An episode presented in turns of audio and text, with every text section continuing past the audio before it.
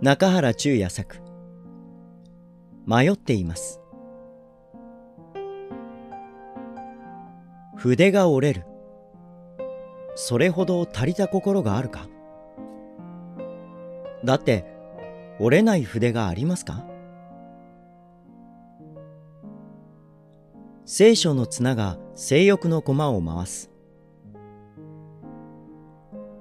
原始人の礼儀は外界物に目もくれないで目前のものだけを見ることでした。だがだが現代文明が筆を生みました。筆は外界物です。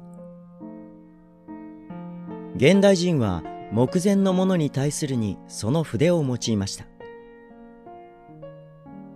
発明してできたものがいけなかったのです。だがいいとも言えますから。僕は筆を折りましょうか。そのままにしときましょうか。